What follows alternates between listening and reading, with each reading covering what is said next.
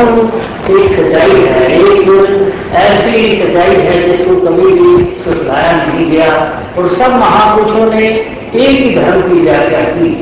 ये मैं तो कभी ऐसा मानता ही नहीं कि भगवान कृष्ण ने कोई और धर्म साजा, भगवान राम ने कोई और धर्म बनाया, ईसा मसीह ने कोई और धर्म की प्रेरणा दी या गुरु नानक साहब ने किसी और धर्म का इजाद किया, ऐसी कोई बात नहीं है। हमेशा सच्चाई यही होती है और एक भगवान की ही सभी ने व्याख्या की, सब एक भगवान को मानने वाले थे। केवल भी जो अंतर डाला गया, ये वक्त गुजर जाता है, वो सच्चाई जो है वो मनों में नहीं रहती।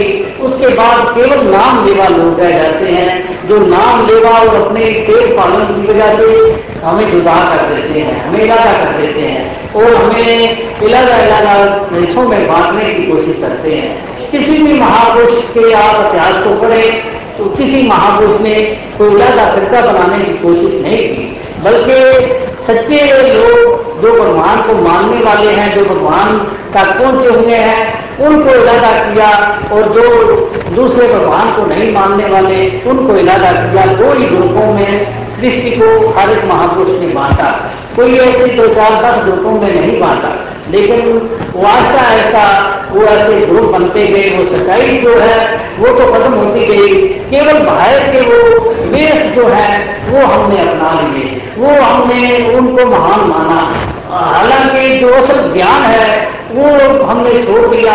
केवल भारत की बातों को हमने बहुत महान मानकर उसी तरह रीति रिवाज को अपना लिया। जैसे एक मिसाल है कि वो भी सच्ची मिसाल है कि एक वो किसी घर में शादी होकर आई तो वो उसके घर में उसने देखा कि बिल्ली जो सामने मथे लगे तो वो मनहूस बात होती है, तो साथ में क्या किया, एक बिल्ली उधर आ गई, उस बिल्ली को एक टोकरी के अंदर बंद कर दिया और बहुत घूंघट में देख रही थी। मेरी सास ने ये कर्म किया है, लेकिन जब शादी हुई मैं घर आई तो जब उसकी बेटे की शादी हुई तो उसकी बहू फिर आने लगी सामने, तो वो बिल्ली को ढूंढने लगी तो बिल्ली कहाँ से आए, हमारी रीत है, हमारी रिवाज है, तो हम बिल्ली को टोकरे में बंद करेंगे तब वो अंदर आने देंगे, तो वो ऐसे सोचने लगे। इसी तरह जो सच्चाइयाँ हैं उनको तो आज हमारे धर्म वाले जो हैं वो भूल चुके हैं। वो केवल बाहर के कोई पहरावे से ही कुछ कहता है,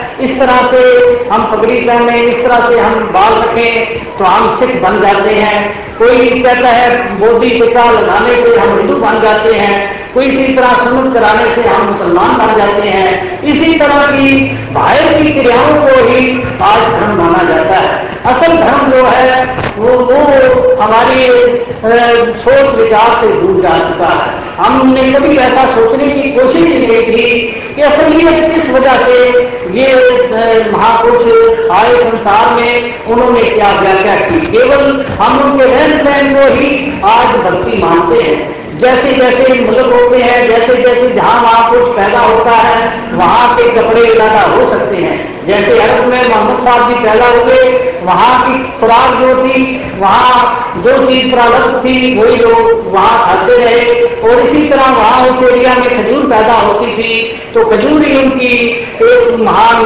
उत्तम खुराक मानी जाती थी। तो वही चीज बाहर की तो हमने अपना ली कि जब भी हम उस चीज के कोई रोजा रखता है तो खजूर से ही उसका वो उसको रोजा तोड़ने की तरकीब की जाती है, चाहे वो कहीं है वो वहाँ पर वो खजूर नहीं मिलती, वहाँ भी लाने की कोशिश की जाती है। इसी तरह दूसरे के धर्मों में जो भी हमारे रीति रिवाज बन गए उन रीति रिवाजों को ही आज धर्म माना जाता है और कोई बात असलियत को नहीं देखा जाता कि धर्म क्या कौन सी महान शक्ति है जिस शक्ति से हमारी आत्मा निर्मल होगी, जिससे हमारे जीवन में परिवर्तन आएगा, ये जो गैर विरोध हमारा दूर होगा, ऐसे जो चीज को कभी सोचने की कोशिश नहीं की गई। तो यही बात बुजुर्गों ने सब में भी यही गई है। तो अगर ये कोई सिख का इलाजा कोई रूप बनाना चाहते तो कुछ और बात करते इन शब्दों में कि मेरा जो सिख है वो इस तरह का इबाद पहने, इस तरह के वो उसका बाहर का चेंज हो वाणी में इस ग्रंथ में नहीं बताई गई, लेकिन जो अभी आज मानने वाले हैं उनका कोई इस ग्रंथ की टीचिंग से कोई मतलब ही नहीं, ना कभी सोचते हैं, केवल लोग बाहर के करावे वाली आज पहले खड़े कर देते हैं। तो यहाँ पर असली धर्म की व्याख्या की गई है, असली धर्म क्या है और कैसे हम उस धर्म को अपना सकते हैं। हरि को जानकार, परमात्मा को जानकार, इसके आते हो जाए, इसको जाको, तो यही और हमारा कर्म जो है वो निर्मल होता है। तो ये इसके बाद का और कोई धर्म नहीं है। तो सबसे पहले जानकारी होती है, जब तक जानकारी नहीं तो हमारा धर्म कायम ही नहीं हो सकता। जैसे एक स्त्री है तो हम उसको कहें कि तेरा पति रामलाल है, तो रामलाल का स्मरण करते रहो, तुम रामलाल का एक फोटो बनाकर उसकी पूजा करो, तो वो उनके मन में ऐसे नहीं बचेगा। वो रामलाल कैसे उसके मन में बचेगा? जब वो उसकी हम सामने बिठाकर, रामलाल को सामने बिठाकर, उस बच्ची को भी सामने बिठाकर दोनों की शादी कर देते हैं, दोनों का ब्याह रचा देते हैं, तो फिर उसको भाव तो रामलाल रामलाल करने की जरूरत नहीं और उसके फोटो का ध्यान करने की जरूरत नहीं। फिर ऑटोमेटिकली अगर वो उसके घर चली जाती है तो उसको अपना लेती है, तो आराम से ही वो उसको पति करता जीवन प्राप्त हो जाएगा, वो सारे सुख प्राप्त कर लेगी, पति का ध्यान उसके मन में बस जाएगा, पति का प्यार को अपना लेगी, सारी बात उसकी कंप्लीट हो जाएगी। कोई उसके जीवन में, वो पति करता जीवन में कोई अधूरा काम नहीं रह सकता, अगर उसका पति उसके सन्मुख है, सामने है। पति सामने नहीं है तो उसको कितना भी यकीन दिलाया जाए, कितनी किताबें पढ़ा दी जाए ग्रस्त मार्ग पर, उसका जीवन नहीं बन सकता।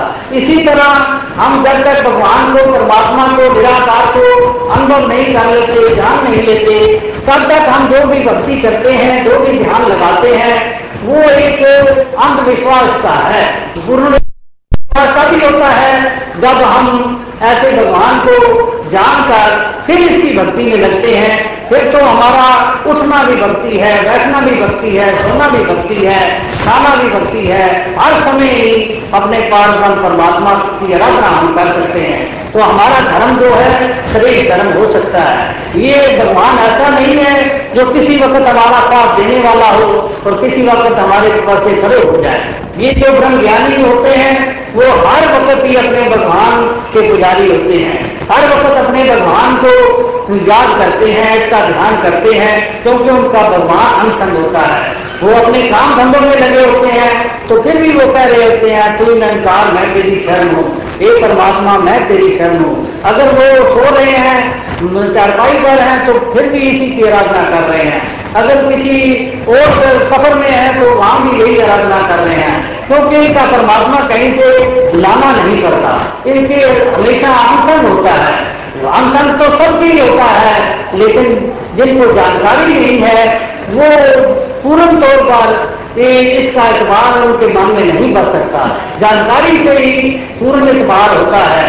तो जानकारी ही सबसे बड़ी धर्म की एक अवस्था है। तो सबसे श्रेष्ठ धर्म यही है कि हरि का को जानकर इसको जपना और अपने कर्म को निर्मल करना, यही सबसे बड़ा श्रेष्ठ धर्म है। दुनिया में बड़ी क्रिया कर्म किया जाता है, तरह तरह की क्रियाएं की जाती हैं, कोई न्योली कर्म करता है, कोई और दूसरी तरह के कर्म करता है, अनेकों किस्म के कर्म हैं जिनका विस्तार अभी करने का समय नहीं, लेकिन उन क्रियाओं से हम समझते हैं कि शायद हमारा शरीर निर्मल हो जाए, हमारी आत्मा उसके साथ लगकर उसकी भी तो हम निर्मल कर सकें। लेकिन शरीर के धोने से, शरीर की इंद्रियों को पार करने से, शरीर के रोग तरह तरह के साधनों से, क्रियाओं से हमारा मन कभी विस्तार होने वाला नहीं, ऐसा नहीं कभी हुआ।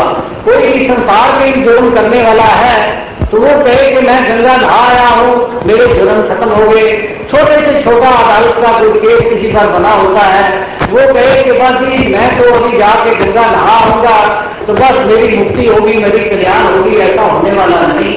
वो कोर्ट का वो जो केस है उसी तरह कायम है, चाहे एक दफा नहीं 10 दफा भी गंगा नहा आए, वो छोटी सी दफा जो उस पर लगी हुई है, जो जुर्म उस पर आयद है, वो कभी भी उससे हटने वाला नहीं। ये जो हम ये इतनी बड़ी जो हमारे तरह तरह के पाप कर्म हैं उनको धुलने के लिए हम कहें कि हमारी क्रियाएं जो है इस पे काम करेंगी वो नहीं कर सकती।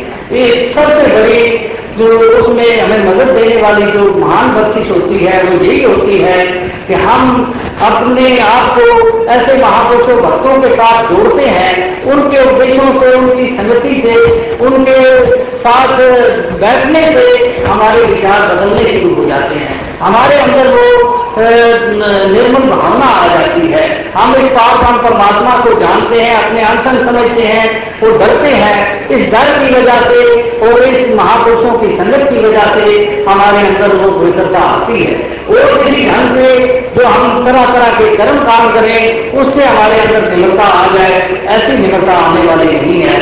तो संसार में हम हर प्रकार से अपने सुख के साधन करते हैं, सुख हासिल करने के लिए उद्यम करते हैं, लेकिन यहाँ पर ये महापुरुष क्या कहते हैं, सबसे श्रेष्ठ उद्यम कौन सा है, उद्यम हमने जो उजाला करना है वो किस चीज का उजाला करना है।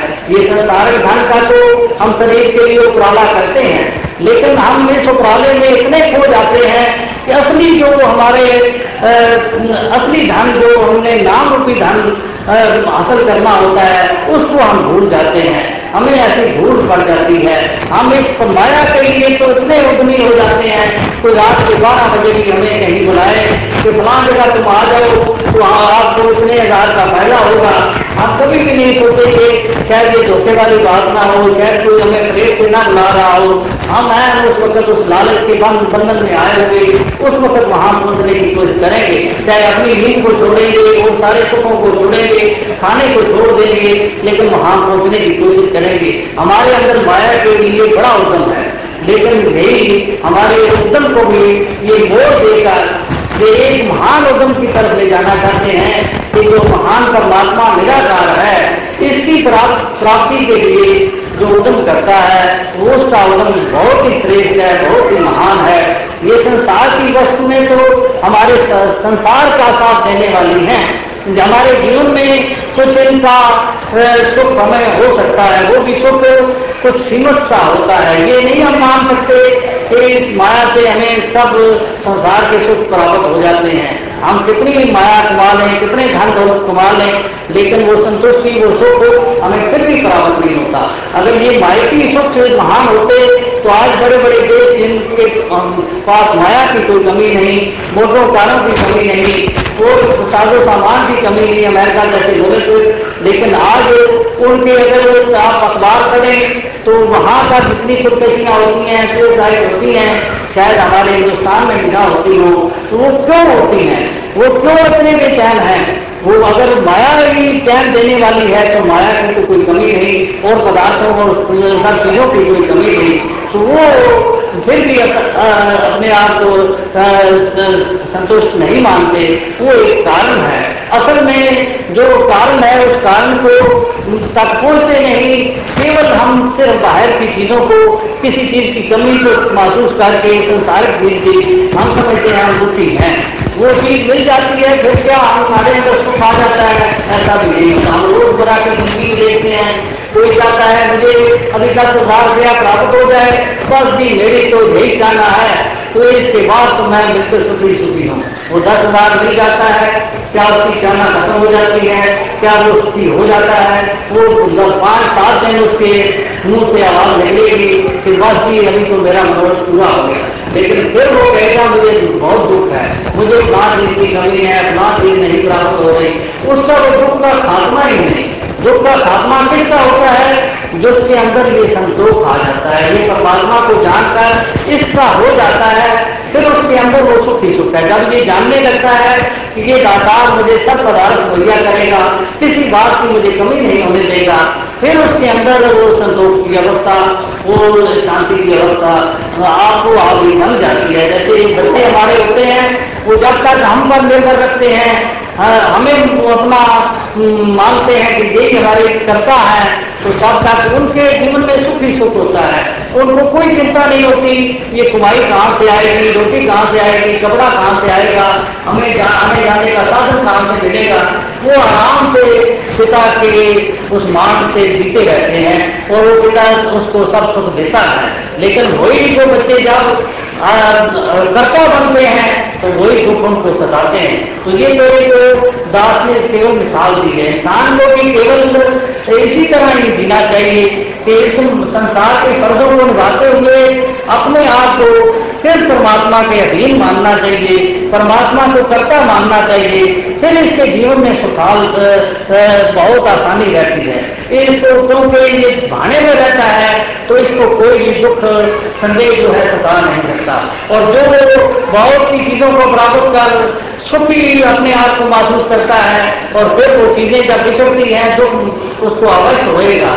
लेकिन अगर ये सब चीजें अगर परमात्मा भी मानता है तो उसको ये दुख सुख वाली भावना उससे दूर रहती है। ये नहीं कि उसको भी उसका थोड़ा बहुत जरूर असर होता है, वो असर इतना ज्यादा नहीं होता जितना एक संसारी आदमी को होता है। तो सब बातों में जैसे कोई भी चीज की हम रिहर्सल करते हैं, रोज किसी काम को करते करते फिर वो काम का हमें कष्ट होता है तो हमें करना बहुत आसान होता है, हमें कोई वो बिल्कुल मुश्किल नहीं लगता, हम आसानी से उसको कर पाते हैं। लेकिन जो पहली दफा एक सामने को क्या किया जाए कि ये काम करो, हम उस वक्त ही बहुत ही कठिनाई महसूस करते हैं, वो कर नहीं पाते, हम बहुत डरते हैं, घबराते हैं। इसी तरह ये महापुरुष ये ऐसा ही जीवन सिखाते हैं जिंदगी में कि आप दुख में भी ऐसा मत मानो कि ये दुख मेरे ऊपर पहाड़ आ गया है, ये भी परमात्मा की देन मानो, और जो सुख आ जाए उसको भी परमात्मा की देन मानो। ये ऐसा ऐसा अपने जीवन में ऐसा मानना शुरू करता है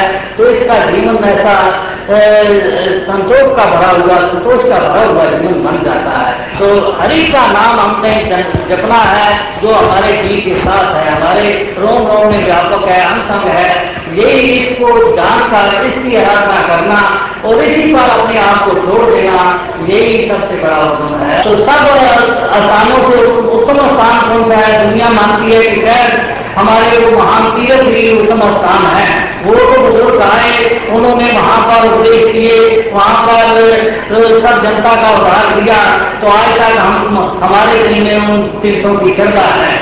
लेकिन दरअसल में उत्तम स्थान जो होता है वो जहाँ से हमारे जीवन में तब्दीली आती है, जहाँ से हमारे जीवन में परिवर्तन आता है, हम एक संसारी जीवन जीने वाले हम पारिवारिक जीवन जीना शुरू कर सकते हैं, वो भी महान होता है। जैसे आज से पहले भी हमारे मुल्क में कई सुंदर बिल्डिंगें थी, कई बहुत अच्छी अच्छी बिल्डिंगें मुगलों के वक्त भी थी, लोग आदि महाराजाओं के वक्त की भी है, जहाँ पर उस वक्त का हुकूमत का कार्य चलता था। वो आज भी हम देखने जाते हैं, उनकी सुंदरता देखते हैं, उनके आर्ट को देखते हैं। लेकिन आज कोई हुकूमत का हमें काम कराना होता है तो वहाँ उन जगह पर उन आलीशान बिल्डिंगों में नहीं जाते जहाँ कभी कोई दफ्तर हुआ करते थे, कभी कुछ सेक्रेटरिएट हुआ करती थी। आज उसी जगह हम जाते हैं जहाँ आज के दफ्तर काम कर रहे हैं, क्योंकि हमें उस बिल्डिंग से नहीं कुछ लेना, हमें तो आज के जो कर्ता धर्ता है उनसे कुछ लेना है। उनके पास जाकर ही हमारा काम जो है वो हमारा कंप्लीट हो सकता है, वो पूर्ण तय पा सकता है। तो आज इसी तरह तो हमारे लिए भी वही महापुरुष जहाँ भी कोई रहता है, चाहे कोई झुगी में रहता है, चाहे किसी शहर में रहता है, चाहे इस देश में है, चाहे किस देश में है, जो हमारे इस आत्मा को इस परमात्मा के साथ जोड़ता है और जिस स्थान पर जाकर हमें इतनी शांति मिलती है उसी स्थान को उत्तम माना गया है। तो अवश्य हमें भी ऐसा ही सोचना चाहिए। जैसे हम बच्चे वहाँ ही अपने पढ़ने के लिए भेजते हैं जहाँ आज टीचर है, जहाँ आज स्कूल है। ऐसा कभी नहीं हमने सोचा कि जब पहले वहाँ कई स्कूल या मदरसे होते थे, आज बच्चे वहाँ भेजना शुरू करें, वहाँ से कुछ बच्चे हमारे पास नहीं आए। तो जहाँ चाहे वो तंबुओं में स्कूल है, चाहे झोपड़ियों में है, तो जहाँ उस्ताद है, टीचर है, जहाँ पूरा जरिया है पढ़ाने का, वहाँ पर भी हमारे बच्चे पढ़ सकते हैं। इसी तरह आज हमें केवल इन बंधनों में ही पड़े रहना चाहिए कि वहाँ स्थान पर जाकर ही हमारी कल्याण हो सकती है, हम परमात्मा को पा सकते हैं। ये भी भूल हमारे अंदर से हमने निकाल ली है। कि अवश्य ऐसी जगह पर जाएं जहाँ कोई इस बात की गारंटी करता हो, कहता हो कि ये आत्मा जो है ये परमात्मा से मिल सकती है, तेरी आत्मा को भी परमात्मा से मिला जा सकता है।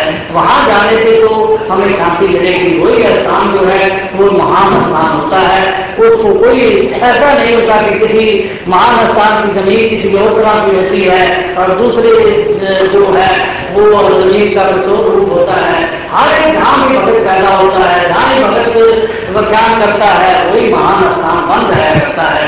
और कोई महानता उस जमीन से तलक रखने वाली नहीं होती, महानता और महापुरुषों में होती है। जैसे जो भी कार्य जैसे हुकूमत चलती है, कहीं भी आज गवर्नमेंट ऑफ इंडिया अपना दिल्ली को जो दाखिला हुआ है कैपिटल को चेंज करके कहीं और ले जाए तो वहाँ हमें मानना ही पड़ेगा।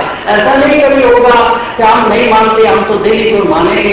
कि जो भी संसार के कार्य होते हैं वो भी उस वक्त की ताकत के हिसाब से मानने पड़ते हैं। इसी तरह भगवान की जो सच्चाई होती है वो जहाँ से प्रवेश कर रही होती है वहाँ अवश्य हमें मानना ही पड़ता है। जिस प्रकार से हमारे घर में हरि नाम बसे वही स्थान उत्तम स्थान है। तो दास को और ज्यादा समाधान देता हुआ तो यही आपसे निवेदन करता है कि ऐसे भगवान परमात्मा को हमने केवल याद ही नहीं करना, केवल हमें पुकारना ही नहीं, केवल इसकी पूजा ही नहीं करनी, हमने इससे अपना नाता जोड़ना है। नाता जोड़ने से हमें सर्व कुछ मिलेगा, एक लोग भी सुखी होगा और सब लोग भी खुश होगा।